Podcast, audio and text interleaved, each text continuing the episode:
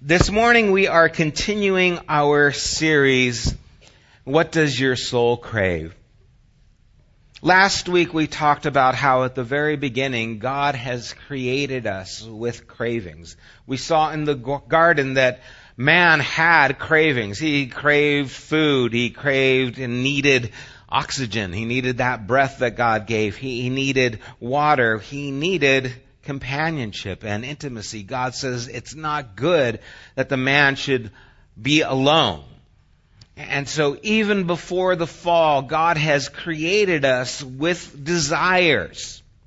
And we spoke last week how these desires are like breadcrumbs that lead us to God, that this desire that He has put within us are things that actually pull us to who He is. But we also talked about how those desires can be tainted and can be broken. In fact, that's what we're going to be looking at this morning. As we're looking at what our souls crave, we're going to be looking at intimacy, but we're going to be looking at dysfunction most of us who are involved with families or in our lives look at our families and can see some area of dysfunction. Is anyone here with me in that area where you can? Okay, good. So if you didn't raise your hand because you felt like I don't want to be the only one look around, you're not, okay? We're a pretty dysfunctional lot and because of this, these cravings that we have, one of the problems is that they can lead us in good ways, but they can also lead us in, in bad ways. C.S. Lewis said that all our vices are virtues that have gone astray. That there are things that we want, but then when we want too much of them or we abuse them, then it takes us down a, a bad road. It takes us down a bad path. And, and I think that's something that we see in this area of intimacy. You know, love and the need for love is something that we all have. I, the last two weeks I've gotten these little cards in the mail. They're, you know, kind of like a, a Hallmark cards, but they're handmade. And they simply say, thank you for being such a blessing to us. And I think I know who they're from. I'm not going to spoil it, you know, and say, oh, because they're meant to be anonymous, so I'm not going to say I know who you guys are. Um, but I do. Um, but I get those, and it's so appreciated. It's funny, you know, I never thought I would, you know, be the kind of guy who would like, oh, I got a card in the mail. No, that was so fifth grade, but here I get these cards and I'm like, oh, Oh, someone appreciates me. Oh, I show them to Corinne. Look at, they appreciate me. Um, we all desire that. We all want to be wanted. We all need to love and to be loved. And it pulls at us and it draws us. And, it's an amazing thing because there is probably nothing that has caused more problems or more harm in humanity than love. There is nothing more dangerous than for a human being to be in love. If you doubt that, look at a junior high schooler in love. It's dangerous. Really. It is. Reason? Out the window. Everything is just driven by this passion, this craving that we have. And it's kind of funny because in the atheistic circles, when they talk about evolution, and what is driving mankind and humanity, they say that fear is the driving force of humanity. Fearing extinction is what drives man to try and succeed. People like Sam Harris and thing, people like that talk about that. But you would think if that was true, we would have been done with love a long time ago because it causes so much trouble. But it's amazing how we will be willing to even engage fear because we want love. In fact, love is a fearful thing, isn't it? Isn't it? Have you ever had to step into that conversation? You're vulnerable. Someone has to say, I love you. And if the response back isn't, I love you too, things aren't going to go well. If you say, I love you, and they say, that's nice, your heart crushes and you break because what you're doing is saying, I have a need and I am looking to you for the need that I have. And so love is the most dangerous place to be in relationship with other human beings. But when we give up on love, we actually find that we give up on life. And so love is driving us, and it's meant to drive us, and it's meant to drive us to God who is love. But oftentimes it gets hijacked and it gets sidetracked. And there are areas where love becomes a dark place. And so we're going to be looking at some of the, the dysfunctions and the dark side of love with the hope that we can learn from these things and not fall into these snares that we see other people have fallen into. So turn with me to Genesis chapter 37. Genesis 37, starting at verse 2. This is the account of Jacob's family line. Joseph, a young man of 17, was tending the flocks with his brothers, the sons of Bilhah and the sons of Zilpah, his father's wives, and he brought their father a bad report about them. So he's telling on his brothers. The first thing we're seeing about Joseph, okay? Now Israel loved Joseph more than any of his other sons because he had been born to him in his old age, and he made him an ornate robe for him. When his brothers saw that their father loved him more than any of them, they hated him and could not speak a kind word to him. We see the dysfunction starting to, to take place. It's interesting that the reason that Israel or Jacob loved Joseph wasn't because of what Joseph did, but really because of what Israel did. I was old and I had a kid. He's kind of taking pride in himself, and so this son becomes kind of my trophy. Look what I did, even when I was an old guy. That's right. Okay? He, he's really loving him because of what it means to himself. But we see the problem that takes place between now Joseph and his brothers. They hated him, could not speak a kind word to him. Verse 5 Joseph had a dream. And when he told it to his brothers, they hated him all the more. He said to them, Listen to this dream I had. We were binding sheaves of grain out in the field when suddenly my sheaf rose and stood upright while your sheaves gathered around mine and bowed down to it.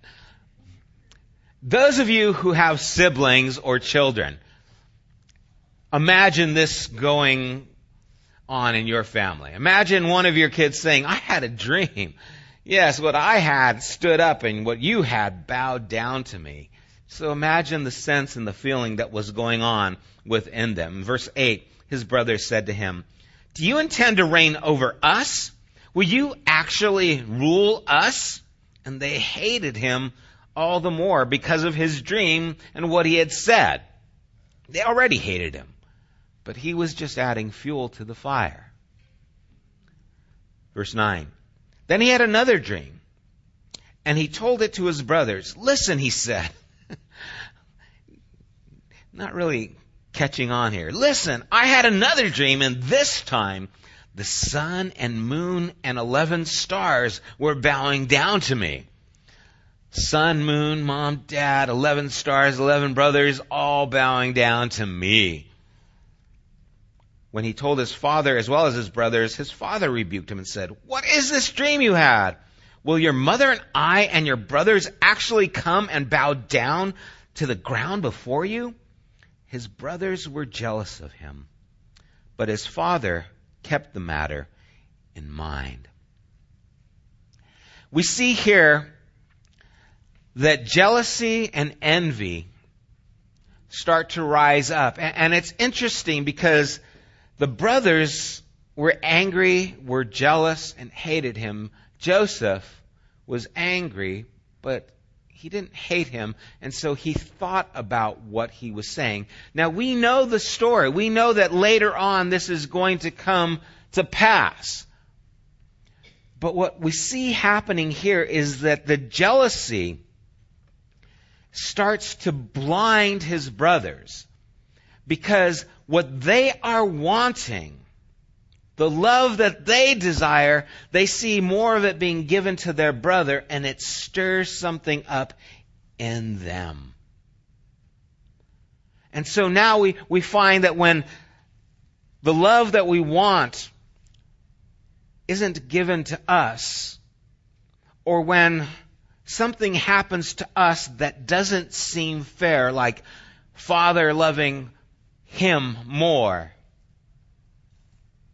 or a circumstance happening to us, or someone doing something to us, uh, an event happens that causes hurt to us, there is a response. And how you respond determines how you are going to live. The brothers are hurt, they're envious, they're jealous, and instead of leading to a place of wanting forgiveness, wanting reconciliation, it leads them to a place of jealousy and now they turn away and don't want the success of Joseph. They cannot celebrate him because it's taking away from them.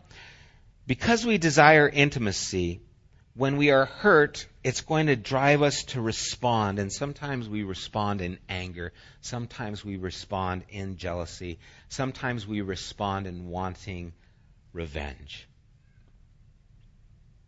See, the, the desiring intimacy isn't wrong. But now that I'm hurt, how am I going to respond? And if you do not want or cannot celebrate the success of someone else, there's something wrong. There's something dark happening in you. If you cannot celebrate the benefit of someone else, and have you ever been in that situation where someone who maybe has wronged you and you see them doing well and it's like, I don't feel good about them doing well. I really would rather they were doing poorly. Why? Because it would make me feel better. See, that's telling me something about myself. What I am wanting is revenge. What I am wanting is to see harm taking place. Why? Because I've been hurt. And so I want to hurt back. Last week I was doing dog training and I was training a dog. Sorry, got another dog training story. This dog has been abused. It's been apparently kicked because the dog attacks people's feet and probably hit because it attacks people's hands too. And you see what's happening is every time the dog sees someone moving, it's thinking, I need to protect myself because I was hurt. And it responds in a vicious way because that's what has been done to them. I've been hurt. I'm going to protect myself. And we do a similar thing when we're hurt. We protect ourselves and we protect ourselves by allowing this kind of envy, jealousy, and anger to start taking place in us. In 1 Peter chapter 3 verse 9 it says, Do not repay evil with evil or insult with insult. On the contrary, repay, repay evil with blessing. Because to this you were called so that you may inherit a blessing. You see, Joseph's brothers would have been able to inherit the blessing that God was going to give to their brother if they would have given blessing, but we know the story it was going to have to go through some hard times to get there. They got so angry that they sold him into slavery.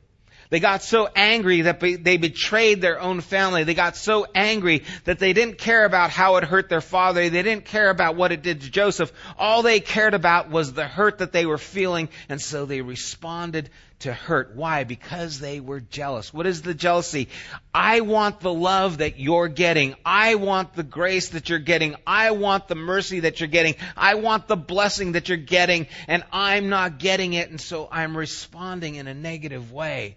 And if I cannot celebrate the success of others, it's telling me something. If I, I cannot accept and celebrate the, the forgiveness of others, it's telling me something about me. And so Jesus says, how you forgive others is how God is going to forgive you. That's startling. That's sobering. Because when we're hurt, forgiveness is so so hard. And it all stems from the fact that what we desired was intimacy, and we were wounded there. And it causes within us a problem. There's another example in 2 Samuel chapter 13. And this is a dark passage.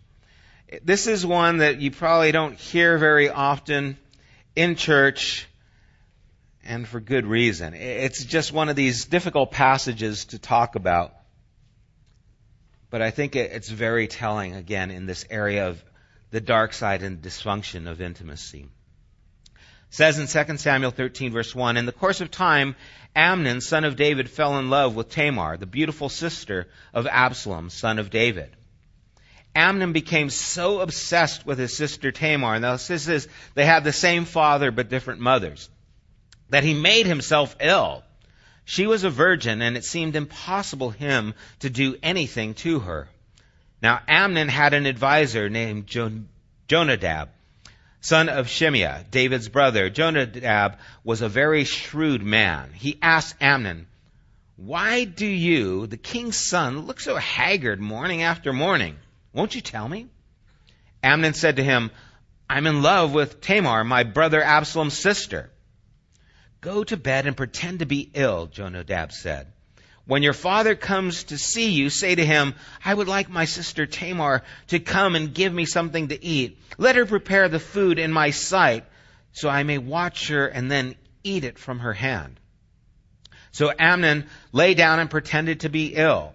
When the king came to see him, Amnon said to him, I would like my sister Tamar to come and make me some special bread in my sight, so that I may eat from her hand. David sent word to Tamar at the palace Go to the house of your brother Amnon and prepare some food for him. So Tamar went to the house of her brother Amnon, who was laying down. She took some dough, kneaded it, made the bread in his sight, and baked it. Then she took the pan and served him the bread, but he refused to eat. Send everyone out of here, Amnon said. So everyone left him. Then Amnon said to Tamar, Bring the food here into my bedroom so that I may eat from your hand. And Tamar took the bread she had prepared and brought it to her brother Amnon in his bedroom. But when she took it to him to eat, he grabbed her and said, Come to bed with me, my sister. No, my brother, she said to him, don't force me. Such a thing should not be done in Israel. Don't do this wicked thing. What about me? Where could I get rid of my disgrace? And what about you? You would be like one of the wicked fools in Israel Please speak to the king. He will not keep me from being married to you. But he refused to listen to her, and since he was stronger than she, he raped her. Then Amnon hated her with intense hatred. In fact, listen to this. He hated her more than he had loved her. Amnon said to her, Get up and get out. No, she said to him, sending me away would be a greater wrong than what you have already done to me. But he refused to listen to her. He called his personal servant and said, Get this woman out of my sight and bolt the door after her. So his servant put her out and bolted the door after her. She was wearing an ornate robe, for this was the kind of garment the virgin daughters of the king wore. Tamar put ashes on her head and tore the ornate robe she was wearing. She put her hands on her head and went away, weeping aloud as she went. Her brother Absalom said to her, Has that Amnon your brother been with you? Be quiet for now, my sister. He is your brother. Don't take this thing to heart. And Tamar lived in her brother Absalom's house, a desolate woman. When King David heard all this, he was furious.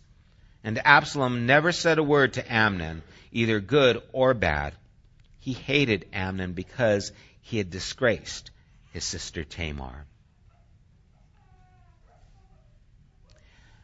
Here we see an account where lust drives Amnon to do something.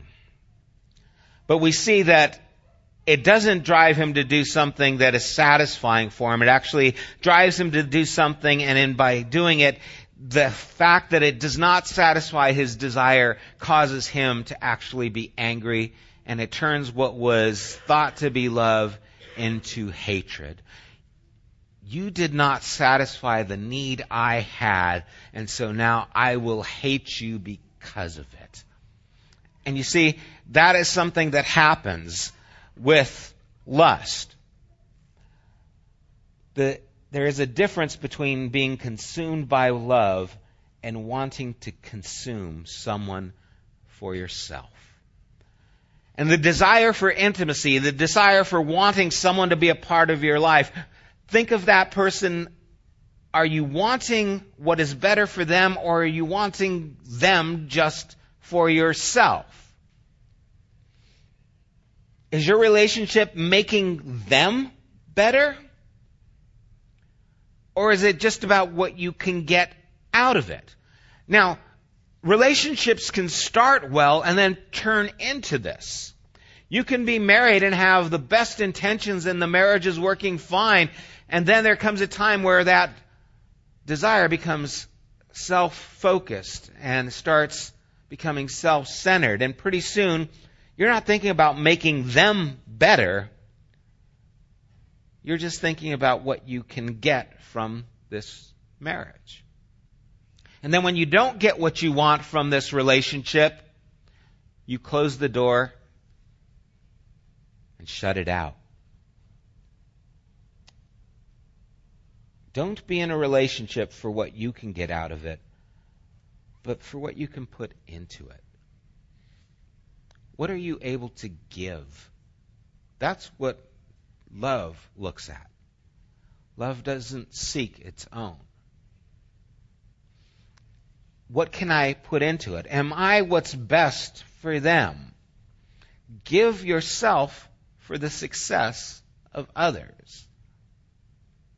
You see, so many times when it's just about us, as soon as it doesn't satisfy us, we turn as quickly as Amnon did. I can remember being in a relationship back in high school. This was my BC days before Corrine. Uh, and, and I remember I liked this girl and she was cute and all and we were going out and there was this one thing that she was doing that was just really disturbing in this event and I remember just saying, "Hey, what you're doing is kind of, you know, disturbing." And I remember all of a sudden, man, the relationship was over. All I did was say one thing. And she put me on the train and waved goodbye from the station. She just like, bye, we'll see you later. I'm like, what? I was just trying to make you aware of something, but you see, she didn't want to hear anything. And it was so, so surreal. I was like, wait, what happened to the way we were? Well, there never was the way we were. It was the way I am, and you just happen to be a part of that. You see, the desire is self-seeking, self-satisfying. It's not going to lead to further intimacy. What it's going to do is take you away from that intimacy. Do you use people? Are they there for you? Are you one of those friends that don't water the friendship tree? You know what I'm talking about? Yeah, I'm here as long as I can get something from you, but when you need something, sorry, I'm busy. I, I can't help you. And I think we have friends like that. I know there are people who have no problem calling me, hey, Sam, I, can you help me out of a jam? I, I'm short of money this week, or I need this, and I, I need a ride here, and can you help me with this problem? I need some help in court. And they call, and okay, you're there for them. And then you call them, hey, man, I was wondering if I could get a ride. My car's at the shop. Oh, man, I'd love to, but I've got, you know, I got some things going on. Oh, okay. What do you got going on? Oh, I've got Call of Duty, you know, I'm playing right now. I'm like, okay. So sorry to interrupt your game. And there's just a lack of involvement in other people's lives. It's really about my life. And you see, we want the intimacy, but if we're only wanting it to consume for ourselves, what we love will become what we hate in a moment. And the Proverbs tell us that hell and destruction are never full, and the eyes of man are never satisfied. And you'll be hungry, hungry, hungry, wanting to satisfy that hunger. And when it doesn't satisfy you, you get angry. You, you turn on it, and it becomes bitter to you. And maybe that's a relationship you've been in where it was great when I wanted it, but as soon as it didn't satisfy me, it became bitter. There's another example I want to look at in Genesis chapter 4. Chapter 4, verse 2. A familiar story Cain and Abel. Later she gave birth to his brother Abel. Now, Abel kept flocks and Cain worked the soil. In the course of time, Cain brought some of the fruits of the soil as an offering to the Lord. And Abel also brought an offering, fat portions from some of the firstborn of his flock. The Lord looked with favor on Abel and his offering, but on Cain and his offering he did not look with favor. So Cain was very angry, and his face was downcast. Then the Lord said to Cain, Why are you angry? Why is your face downcast? If you do what is right, will you not be accepted? But if you do not do what is right, sin is crouching at the door. It desires to have you, but you must rule over it. Now Cain said to his brother Abel, Let's go out to the field. While they were in the field, Cain attacked his brother Abel and killed him. Then the Lord said to Cain, Where is your brother Abel? I don't know, he replied. Am I my brother's keeper? The Lord said, what have you done? Listen, your brother's blood cries out to me from the ground. Now you are under a curse and driven from the ground, which opened its mouth to receive your brother's blood from your hand. When you work the ground, it will no longer yield its crops for you. You will be a restless wanderer on the earth.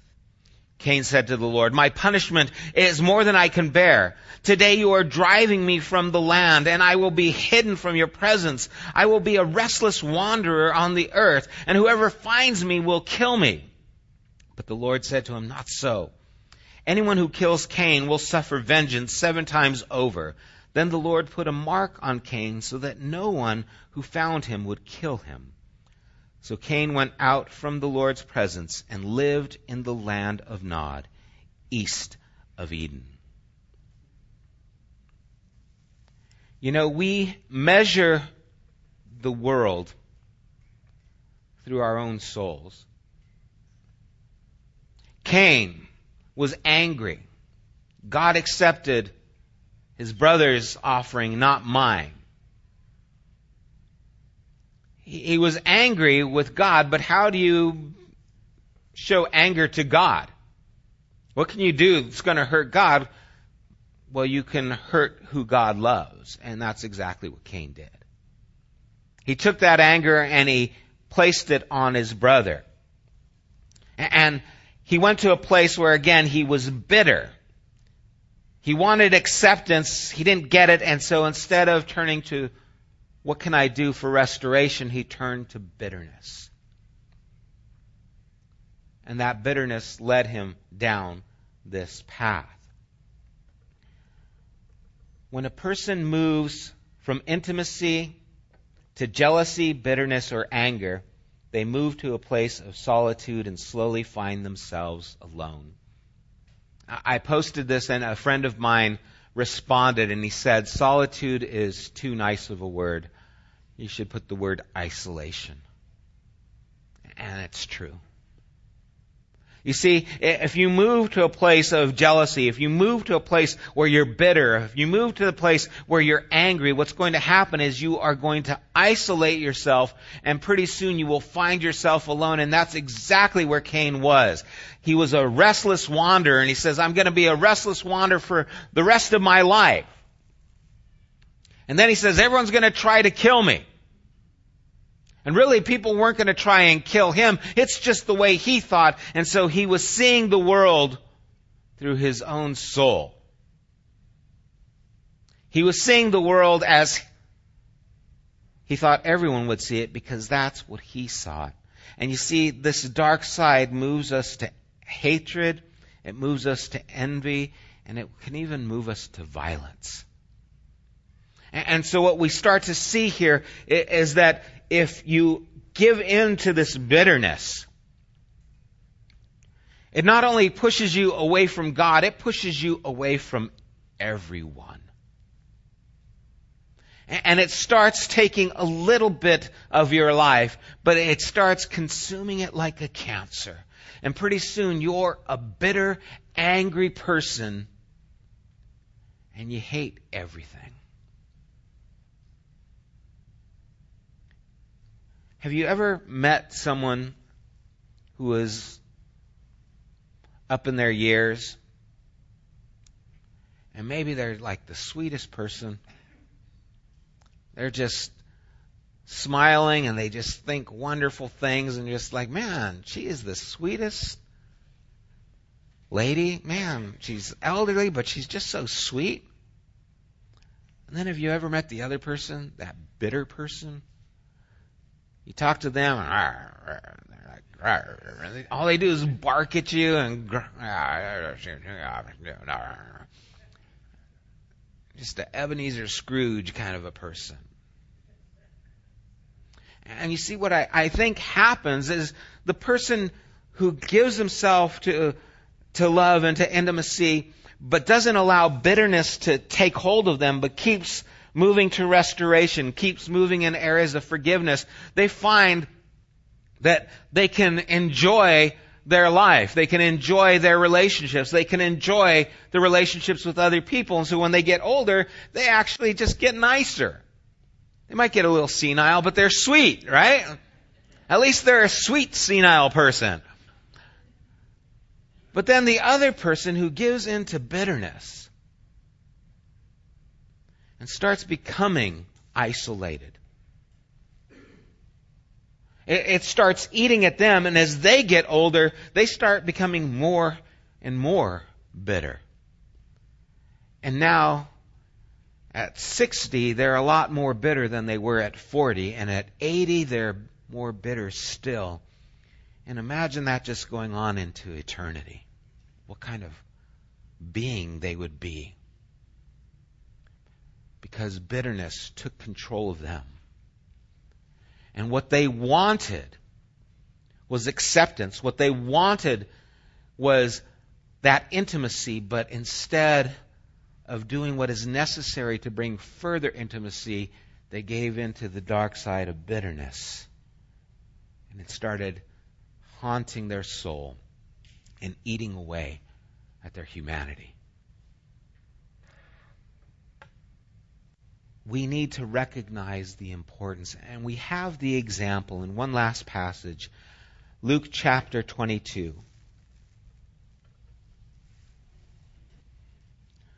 Luke chapter 22, starting at verse 39.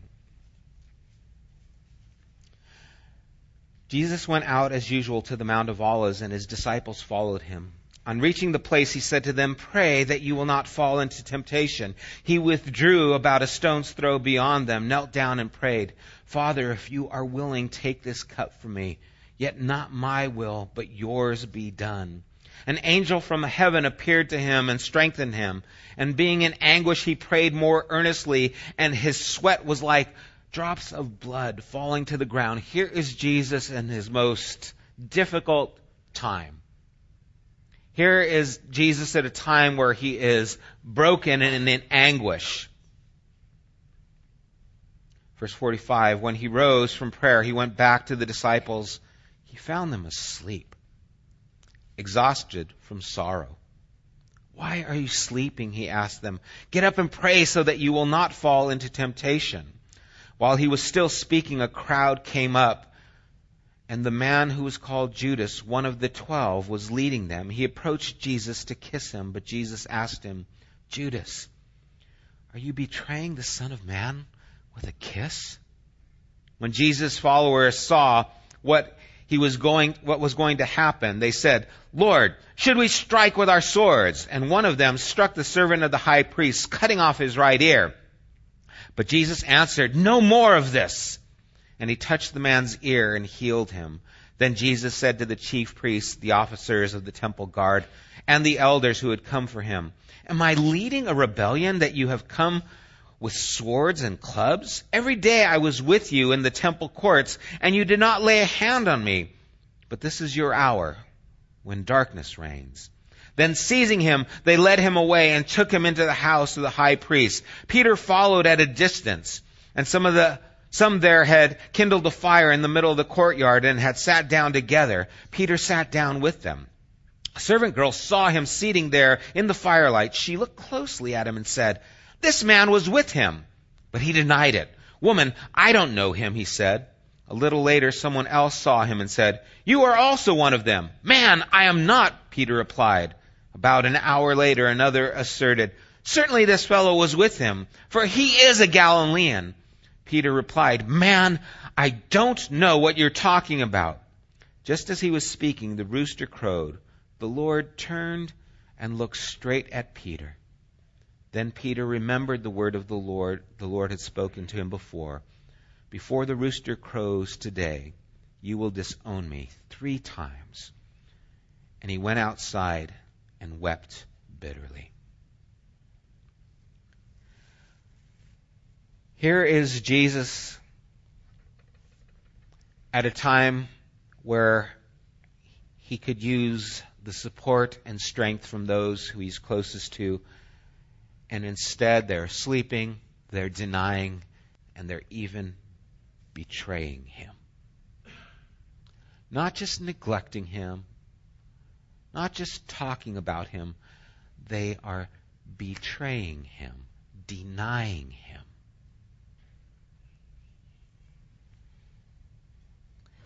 You know, it makes a lot of sense now when we think of the resurrection when Jesus comes before the disciples and he says, I come in peace.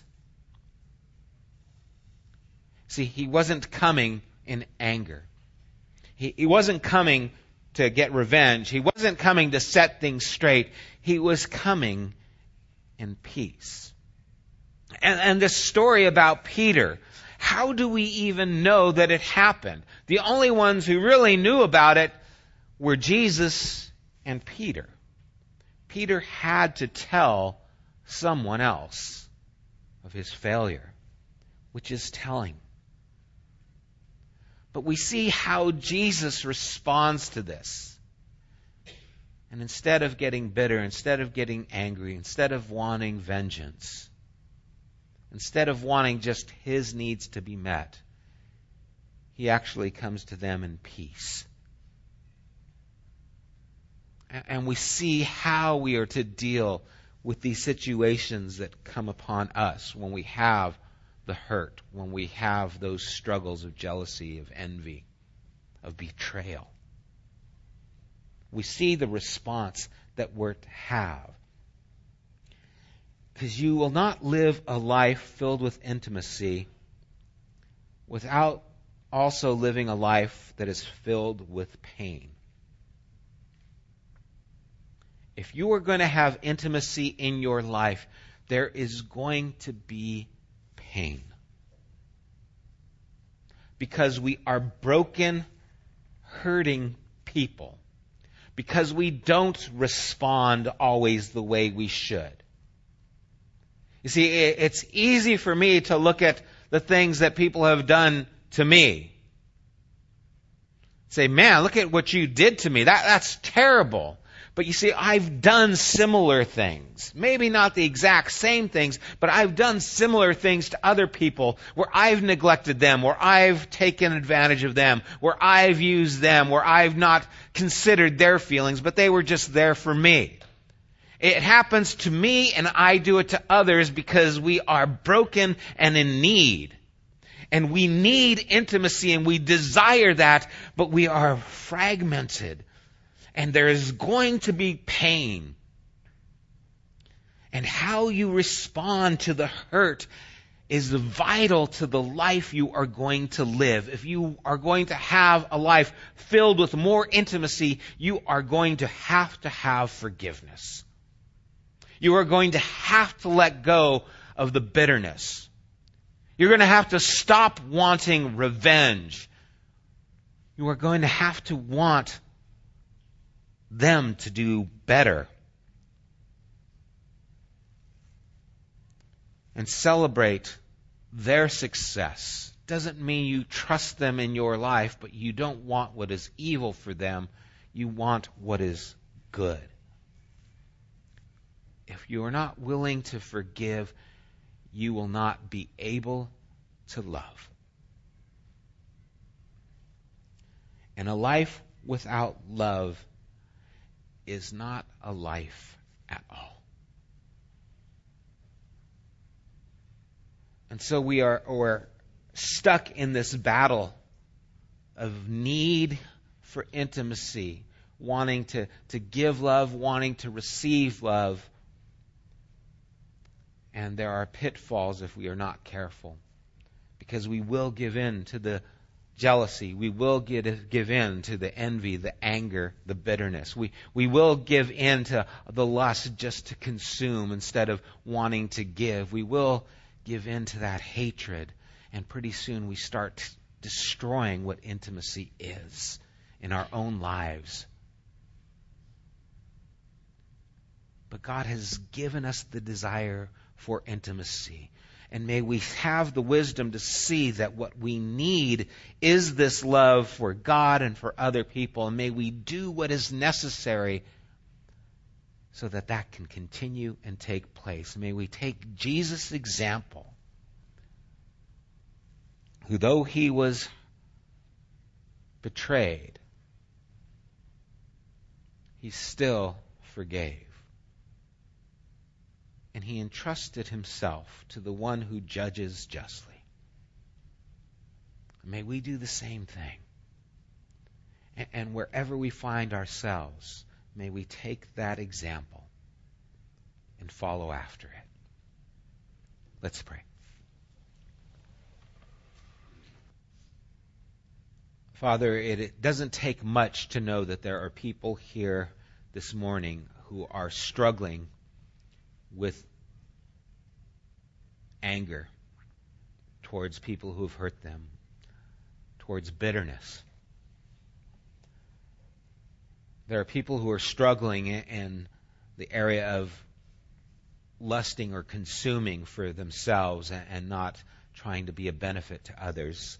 Lord, there is no surprise here. This is who we are as humanity. So, Lord, I, I pray that we would acknowledge where we are at. We would be honest with you and with ourselves.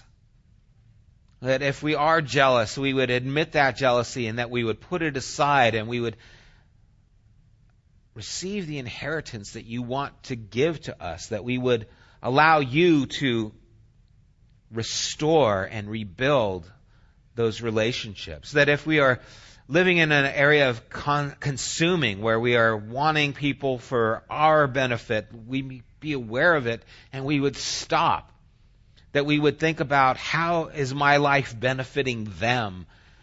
And if it isn't, may we put the effort in so that it can be.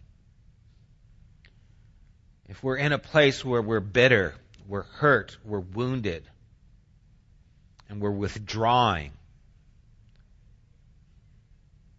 we're responding in a way that is taking us away and not leading us closer to you. May we stop and realize that we are destroying ourselves and the people around us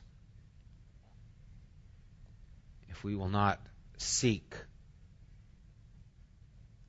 wholeness in dealing with these areas in a healthy way. And Lord, we need your example. Not only do we need your example, we need your strength. Father, may we not only see what needs to take place, but may we step in faith in that direction, and might you meet us there. So that as we extend that peace to those who have hurt us, as we relinquish that pride in our hearts or that lust that we have of consuming, as we take a step towards you, might we find peace, might we find healing.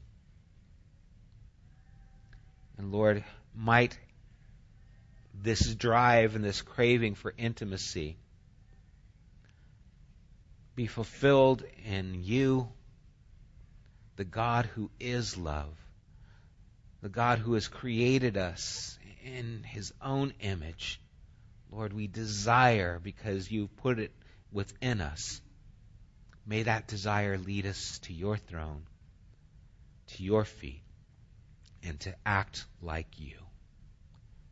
We pray these things in Jesus' name. Amen.